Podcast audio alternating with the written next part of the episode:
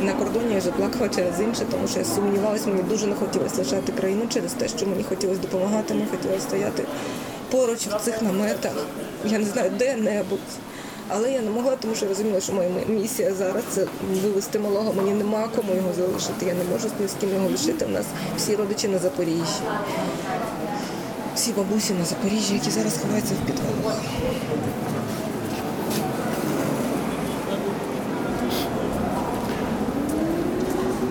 Блін, сирена. Чуєш?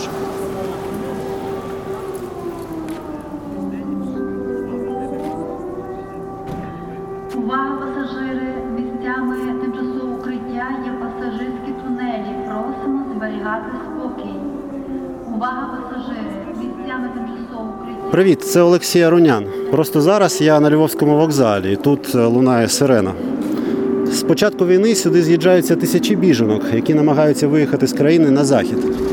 Вони їдуть у переповнених поїздах, стоять у чергах на кордонах годинами, а інколи й днями. Я поговорив з трьома з них і записав їхні історії. Всі троє перетинали кордон у перші дні війни, коли на дорогах і кордоні був найбільший наплив. Моя перша співрозмовниця Лариса Чепурна, співробітниця it компанії з Києва. Зранку, 24 лютого, вона прокинулась в себе вдома від вибухів за вікном. Лариса відкрила Фейсбук і прочитала, що почалася війна. Я швидко підняла чоловіка, сказала збиратись, сама зібрала речі, дитину, кота, який не мав документів. Я лише збиралась робити йому документи для виїзду за кордон. Кіт нас не так давно. До 9 ранку ми ще збирались. Якусь їжу, термос, щось скидали дуже швидко, те, що могли. Я пригнала машину, ми сіли в машину, обійняли сусідів. І сказали, що їдемо. Ми не знали, куди ми їдемо. Ми сиділи в машині і спілкувались, десь е, навіть е, сперечались. Почав накрапати дощ, і я кажу, давай їхати хоча б кудись. Ми просто їхали, вирішили їхати через міст Патона. Далі я навіть не знаю, тому що чоловік просто мені казав, куди їхати. Він дивився по карті. Так ми їхали протягом п'яти годин, щоб виїхати з Києва, а потім ми їхали об'їзними дорогами в бік Фастова. Було страшно, тому що водійського досвіду в мене дуже мало півтора місяці, як я отримала посвідчення. Я намагалась виїздити кожен день, щоб набути хоча б якогось досвіду, але я ніяк не думала, що я роблю це для того, щоб потім вивозити роботу.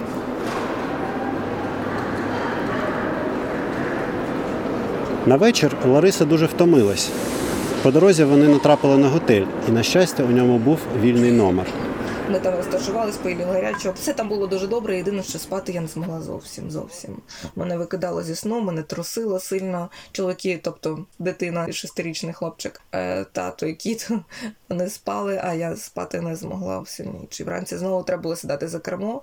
Я дозволила собі відійти в бік, трохи поплакати, подивитись на синє небо і помолити, щоб воно також було далі синє і мирне. І сісти і їхати знову. І знову ми доїхали. Я пам'ятаю, що ми проїжджали Бердичів. Бердичеві ми також їли. Назустріч йшла військова техніка, танки. Я пам'ятаю, як дивилась в- очі одному з танкістів. Він їхав такий. Я не пам'ятаю, не можу описати, який був настрій, але не зосереджений, скажімо так. І коли я глянула в очі, він глянув мої, то він так підтягнувся. Я намагалась тим очима поглядом передати вдячність і надію, і все інше. Дуже багато людей просто допомагало по дорозі. Хоча б навіть спілкування з людиною по дорозі, яка також стоїть, чекає, тому що в неї зламалася Волга, там відвалилось щеплення. Але ти від неї дізнаєшся якісь новини, якусь інформацію. Це вже також дуже багато вартувало. Наступного вечора Лариса з сім'єю дісталася Острога, міста в Рівненській області. В інтернеті вони знайшли там прихисток у гуртожитку Острозької академії. Зараз наразі не було студентів, були місця, і нас туди поселили. Там було дуже холодно. Насправді ми спали себе збиралися спати в куртках, але потім знайшли ковдру і спали лише в шапках. Бігали в сховище, були сирени, але ніч ми спали. А вранці під звуки сирен збирались далі, їхали до Рівного. В Рівному нас зустріли друзі чоловіка. Спочатку ми поселились на дев'ятому поверсі дев'ятого порохового будинку біля аеропорту, але мені було, по-перше, страшно, по-друге, сирени було дуже часто. Ліфти всі відключені, треба було бігати постійно нагору вниз з дитиною і переноскою з котом, і дитина на якийсь момент на другий, третій вже заїжджала на папі на гору, тому ми вирішили проситись до інших друзів в приватний будинок. Зателефонувала їм, вони сказали, що в них місця немає, але до сусідів вони нас поселять. І дуже раді ми були, дуже приємні сусіди, дуже добрі люди. Також знову нас приймали, вони нас поклали спати і нагодували теплим. Вони чекали на нас, годували теплу їжу. Е, Зранку сім'я Лариси виїхала до кордону з Польщею. В обід вони дісталися пункту пропуску у Стелух. Тоді у черзі стояло 1800 машин. Простояти там довелося понад 30 годин. Спати також у мене майже не виходило, тому що ми рухались, наприклад, день ми рухались частіше, трішечки на декілька метрів, 5-10 метрів, 3 метри, 15, інколи коли як ми під'їжджали. Вночі ми дуже довго стояли і потім трішечки рухались. Рухались вже по черзі. Чоловік також сідав за кермо, щоб я могла хоча б спробувати подрімати. Е, Туалет, вибачте, ліс і поле. Єдине, що там було добре, час від часу зустрічалися якісь намети, де можна було попити теплого чаю або навіть гарячої кави. І там були все, що потрібно для дітей: якісь там памперси, зубні щітки, зубна паста, вода, печиво, бутерброди розносили по машинах. І це ну це дуже допомагало, це дуже підтримувало. Але я весь час сумнівалася в своєму рішенні, тому що насправді їхала я ні до кого. Стоячи в черзі на кордоні, Лариса постійно сумнівалася, чи вірно вона діє. Вона точно не знала, куди і до кого вона їде. Її колеги знайшли родину в Польщі, яка готова її прихистити. Лариса їх не знала. На пункті пропуску їй довелося розлучитися з чоловіком. Коли стояли, я знала, що чоловік не пройде. В нього білий квиток, але було зрозуміло, що він не пройде кордон, буде повертатись до друзів до рівного. І я плакала дуже, тому що тому що все, все разом. І вже потім на кордоні, ще коли чоловік нас полишив, і ми їхали далі, малий дуже плакав в машині через те, що ми маємо їхати без тата, кричав, його люблю. Їхали далі все одно, і крізь сльози я проходила кордон, ridaючи, підкликаючи до себе прикордонників, тому що мені треба було хтось поруч, а вже були лише прикордонники.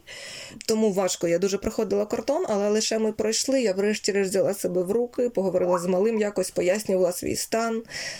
Е, Пояснювала, що ми команда тепер, що я приїду в іншу країну, мені все одно треба працювати, тому що робота в мене, слава Богу, зберігається, і я маю заробляти гроші. І хоча б і переводити їх також і на армію. Лариса з сином перетнула кордон і нарешті опинилася в Польщі.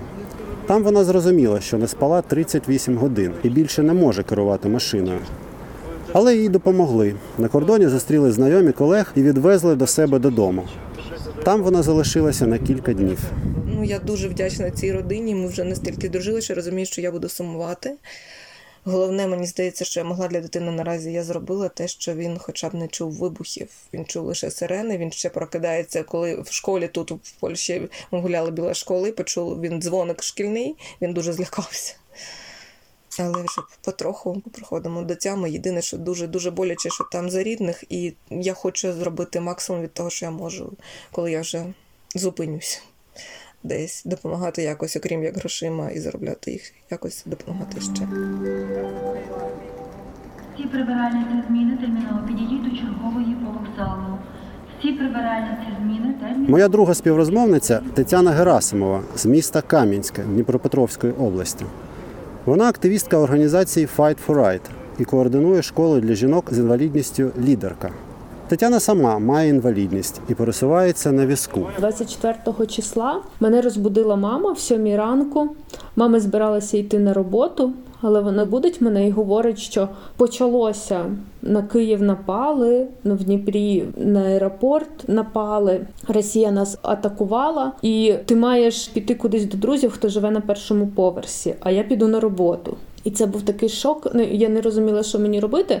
Але я мамі сказала: не йди на роботу, а йди за квитками. Значить, в принципі, я, я це планувала. Я знала, що якщо щось почнеться, мені одразу треба рухатися в сторону заходу, і мені одразу треба самостійно собі забезпечити евакуацію, бо ніхто цього не зробить. І в принципі воно так і було. Поки мама ходила на вокзал, я почала збирати речі, я їх склала. Я взяла все необхідне абсолютно. Тобто я не тікала з якимись там, щоб попало мені під руку. Я прибрала в квартирі, застелила ліжко. Тобто, в мене був якийсь спокій.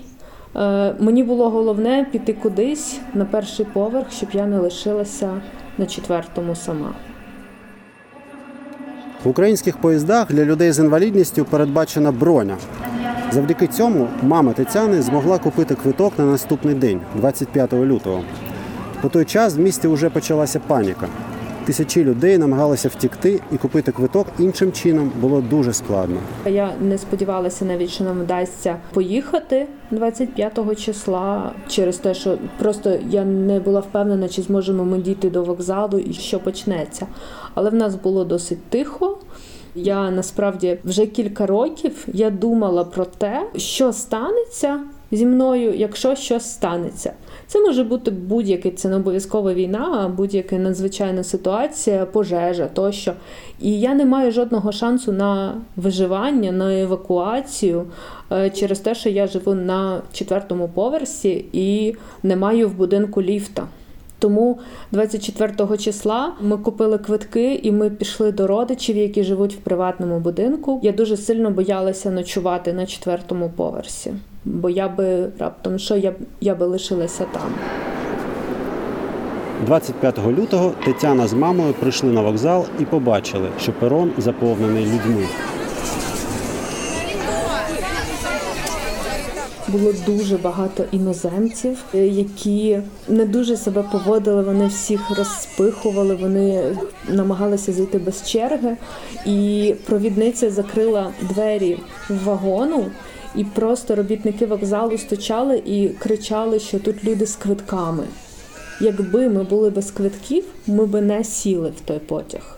Ми е, мали два місця, нижні полички, але одну поличку ми віддали людям і їхали з мамою вдвох на іншій, тому що людей було дуже багато. Більшість людей їхала стоячи.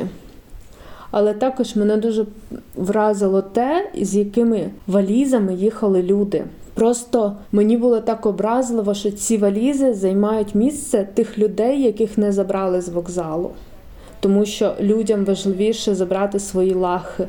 Я їхала з е, одним рюкзаком, в який я помістила все, що мені потрібно на перший час: змінний одяг, якісь базові засоби гігієни. Але е, я не розумію, навіщо вести стільки в такий час і займати чиєсь місце. Вночі потяг їхав біля станції Шевченко в Київській області.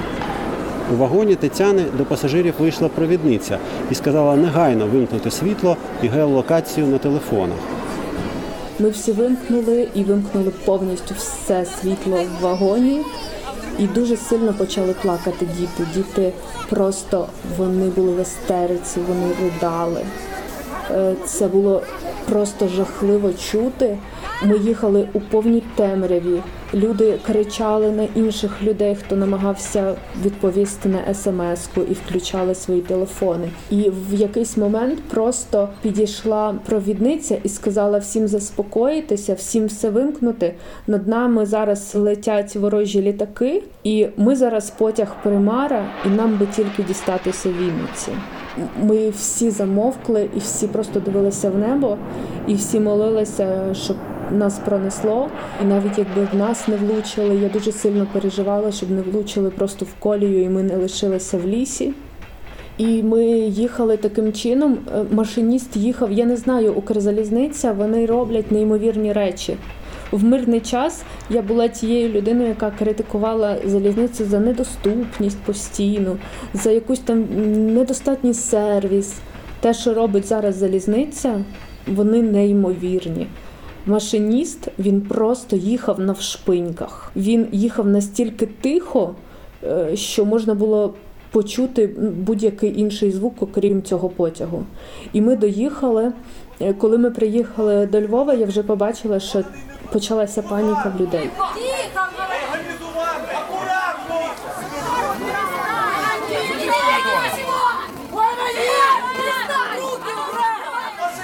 На львівському вокзалі Тетяна побачила стільки людей, скільки не бачила ніколи. Зустріли колеги з її організації на власній машині. Тетяна з мамою сіли до них в автомобіль і вони поїхали на польський кордон. Ми їхали, і тут якась тянучка, і ми не можемо зрозуміти, чому люди так повільно рухаються. І нам говорять, там є блокпост. І ми чотири години з друзями намагалися прорватися через цей блокпост, але вони мали повертатися до комендантської години. Вони говорять, давайте повернемось просто до нас, переночуєте, і ми завтра зранку поїдемо. Я кажу: ні, ми, якщо ми зараз не вийдемо, ми більше ніколи не ми не підемо. Е, Моя мама сказала, що вона не пройде 20 кілометрів. Е, Ми почали шукати машину просто в черзі. Хто нас би взяв до себе? Я розуміла, що шансів мало. В мене візок, е, в людей зайняті багажники. І якимось дивом чоловік моєї коліжанки він знайшов машину, бусик, і чоловік погодився нас взяти. Цей бус був на солярці, і він не опалюється через це всередині. І Там було дуже холодно. І за цілу ніч ми рушили не більше ніж на 500 метрів. Ця черга вона не рухалася взагалі. На ранок нам сказали, що можна піти до розвилки, і там нібито забирають якісь буси. На тій розвилці було стільки людей, і там невідомо було, які буси, в яку сторону нам їхати, що нам робити. Взагалі було нічого невідомо. Мої коліжанки з Fight for Right, вони постійно були на зв'язку, і вони просто писали: Ти сильна, ти зможеш. Тетяна підійшла до однієї з машин на дорозі і попросила підкинути її з мамою до кордону. Але водій відмовився і поїхав.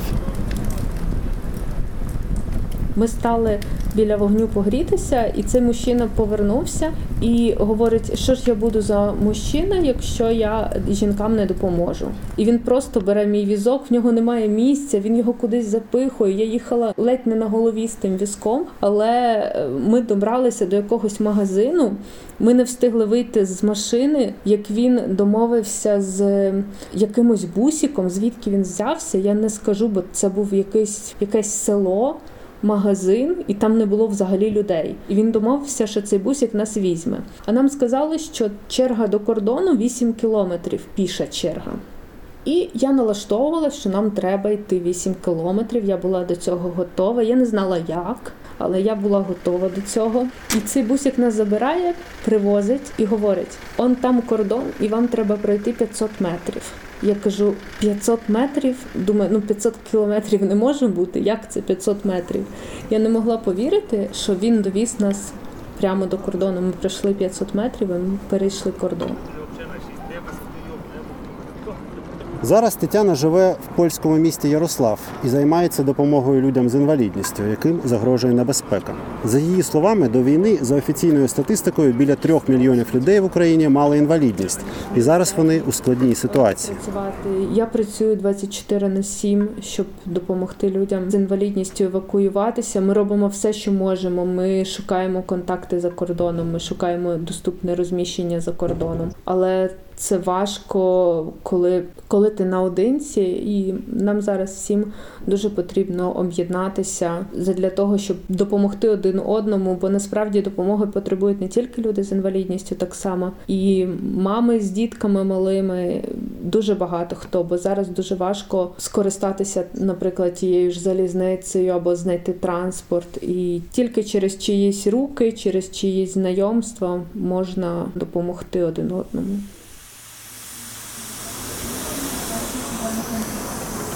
Моя третя співрозмовниця, художниця з Києва Лада Наконечна. Про те, що почалася війна, вона дізналася від двоюрідної сестри. Та подзвонила їй рано вранці, 24 лютого. Ми одразу прокинулися, але в мене дитина прокинулася, почала її ще трохи присипляти і почали збирати речі, адже ми взагалі-то збирались їхати в цей же день в сторону Європи, бо у мене там були домовленості щодо резиденції та виставки. Тобто, у нас вже були зібрані в принципі речі. Ми просто швидко все закинули, розбудили дитину, сіли в машину, виїхали. На виїзд з Києва сім'я Лади витратила 5 годин, а до польського кордону вони дісталися за добу. До того часу всі втомилися і вирішили поїхати до друзів у Львові. Там Лада з сім'єю відпочила та наступного дня знову поїхала на кордон на пункт пропуску Шагині. Ми під'їхали до нього. Черга була біля 25 кілометрів. Я насправді ні ніколи не, не знала, скільки займає часу піше такий прохід. Ну, я вийшла пройтись до кордону, щоб подивитись, як чи можливо перейти. Ну і питати в машин, скільки вони стоять, поки все одно машини майже не рухались. І я була з маленьким рюкзаком, ну, не, не знаю, чому я його взяла, і там просто з документами на всякий випадок. І я пішла в сторону Шегинів. Дуже багато йшло жінок, е, йшли іноземці. В основному, здається, пакистанці. Я не питала, але так. По вигляду деякі кидали речі прямо по дорозі. Видно були кинуті валізи. Жінки пересувались з валізами з дітьми на руках, в колясках е, вздовж всієї цієї лінії. Ближче вже до переходу була така маса, така навала е, в основному жінок з дітьми, що видно було, що перейти кордон швидко тут взагалі не вийде. Навіть якщо пішки дійшов. Е, Деякі жінки були в розпачі, е, хотіли повернутися назад. Е, Там люди місцеві пропонували переночувати. Вони казали, я вже дійшла, я піду далі. І я вже зараз тут у Польщі спілкувалася з однією дівчиною, яка була в цій черзі, виявляється, і вона сказала, що це тривало три доби без води, без їжі, і з неможливістю повернутись, тому що там неможливо було з неї вийти ні в яку сторону. Просто був за- зажатий в цій черзі і в цьому проході. Лада зрозуміла, що перейти кордон таким чином нереально, і чоловік знову відвіз її до Львова. Наступного дня вона спробувала в'їхати до Польщі на потязі Львів Пшемишель. Зранку вона з чоловіком і сином прийшла на вокзал і довго не могла з'ясувати, коли і звідки відправляється поїзд. І раптом дикторка через гучномовець оголосила номер колії.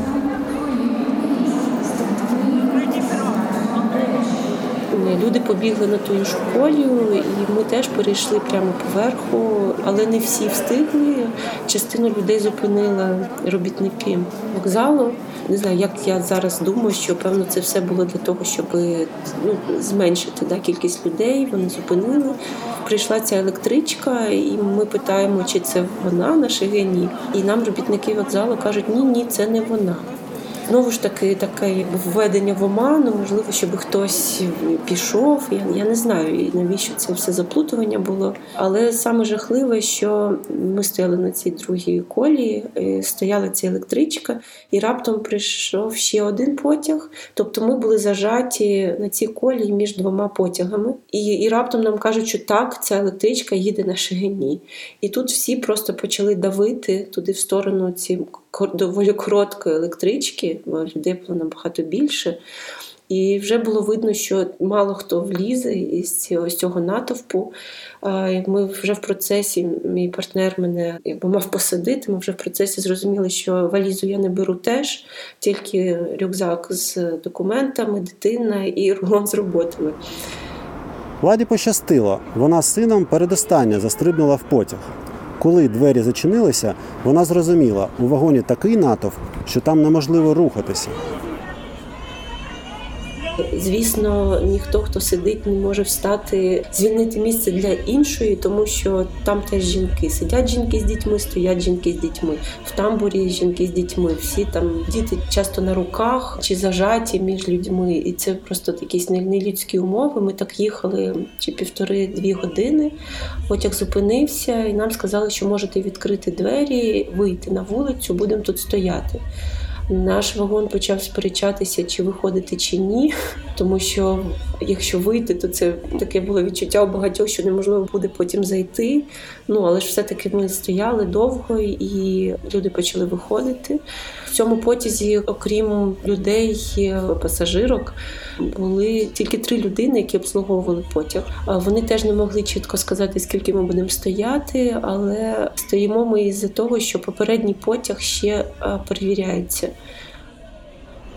Так Лада простояла з дитиною на вулиці 4 години. Щоб змінити памперс дитині, я не могла навіть зайти в бо там настільки багато людей, що неможливо було якби десь покласти. Чи я вирішила лізти до водія, і мене б туди пустили. Там змінила памперс, і дитина заснула у мене на руках. Так, на руках там я теж стояла якийсь час, поки вони сказали, що потяг їде, і вже руки просто відпадали, неможливо було тримати. Я ну, залізла в цей потяг, стоячи, намагалась сісти на підлогу, сісти було неможливо, просто тільки на, на карач, якби ну присісти, але так, щоб ноги виставити неможливо, просто не було місця. Люди там деякі встали, щоб я змогла сісти, бо там сиділи іноді там хлопці по 11-12 років, яких захищали бабці, які казали, що це наші діти, що це теж діти, що вони мають сидіти. Ну, але в мене вже була ситуація, що просто дитина на руках, і мені дали місце. Ну і так ми їхали, ну, в основному стояли е, 22 години. Е, За 22 години ми приїхали в Польщу, і наш вагон був перший. І тому ми вийшли перші, інші вагони ще сиділи, поки нас перевіряють. Тому для них це тривало довше.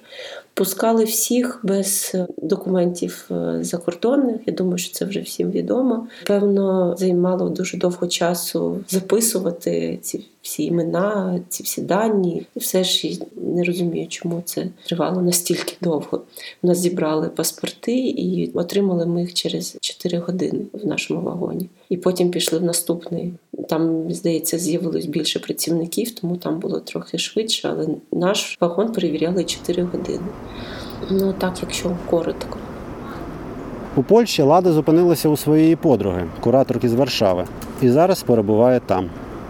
І зараз я ще тут тиждень, і тільки зараз, мені здається, я змогла хоча б трохи відпочити. У мене одразу почалась застуда, і в мене боліли ноги, і були віддавлені пальці на ногах. Я тут ходила до хірургу, і ну, звісно, про психологічне я тут мовчу.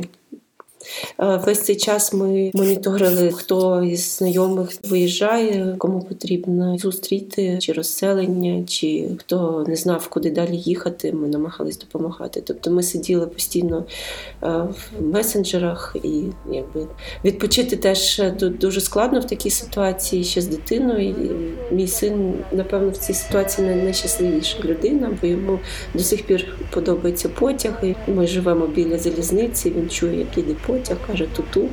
Так що йому напевно пройшло доволі цікаво ця вся поїздка.